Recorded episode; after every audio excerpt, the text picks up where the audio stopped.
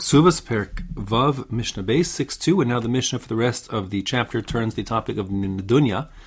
The Nadunya, a Nadunya is a dowry. That's the amount of money or other assets that the parents, the father of the bride, commit to the groom that she'll be bringing into the marriage. So, our Mishnah wants to ask a very interesting question, which is what happens if there's a nadunya commitment, which is certainly binding, and the husband now can expect it and demand that he gets he gets his nadunya and not continue on to the nisuin, to the functional marital that that's delivered.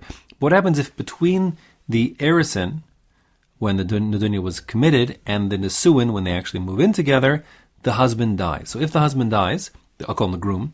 If the groom dies and he has no children, so then the mitzvah of yibum kicks in. So now his brother that surviving him would step into his shoes and would be the one to marry through Yibum or through Chalitza and um, sever the connection between him and this now, the bride who's now a widow.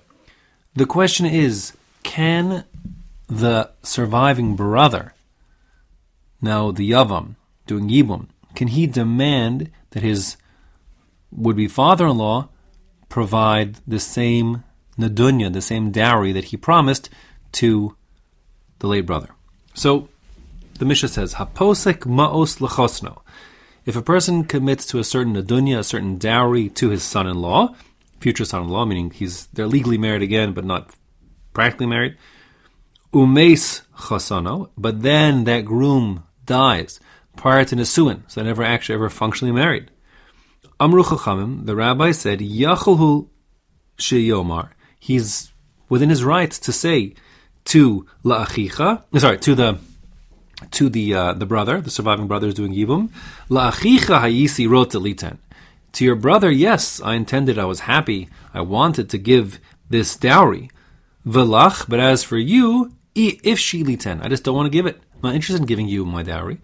Um, and therefore, if you want to do yibum, great. If you don't want to chalitza, that's fine too. But I'm not giving you the dowry either way. Um, to induce you to marry my daughter. Um, so then the Chacham are saying that the father-in-law is within his rights to do so. He doesn't have to give the dowry. And that's that. Um, worth pointing out is that the many Rishonim learn that this is only true in a scenario where there was an explicit condition that the dowry was to be delivered upon Nisuin, functional marriage. Um, but if that wasn't the case, and already the dowry was committed um, without explicitly committed that he, the groom, marry her, the bride, so then uh, many Rishonim learn that since the brother, the Yavam, is stepping into the late brother's shoes, so then he indeed is entitled to and should get the dowry that was promised to him. Now, um, putting that aside just for a moment, the the Mepharshim speak out, the Bartenura brings, this whole din is true even if the original groom was, let's say, an Amha Aretz, whereas the Yavam, the brother, is a Talmud Chacham, so he's like a step up in terms of uh, potential husbands. It doesn't matter. The father is entitled to say, listen, I just happen to like that guy. I don't care that he was an Amaretz, and I'm not paying you the dowry no matter what, and he's within his rights to do so, and that's how it's going to be.